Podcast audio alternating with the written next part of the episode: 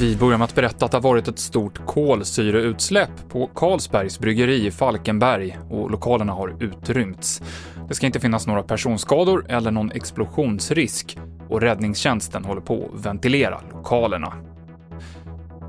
En jägare i Bollnäs kommun fick föras till sjukhus i morse efter att han råkat skjuta sig själv i foten under älgjakten. Det rapporterar Hela Hälsingland. Jägaren ska enligt polisen ha gått fram till en skjuten älg som då hoppade till, vilket fick jägaren att oavsiktligt avlossa ett skott som träffade hans egen fot.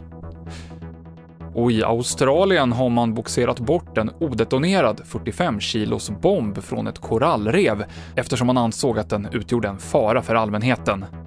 Militära dykare tog upp bomben till ytan, boxerade den längre ut i havet, där den sen släpptes ner på över 500 meters djup. Bombens ursprung är oklart. Den kan ha fällts från ett flygplan så långt tillbaka som under första världskriget. Det här var TV4-nyheterna. Jag heter Mikael Klintevall.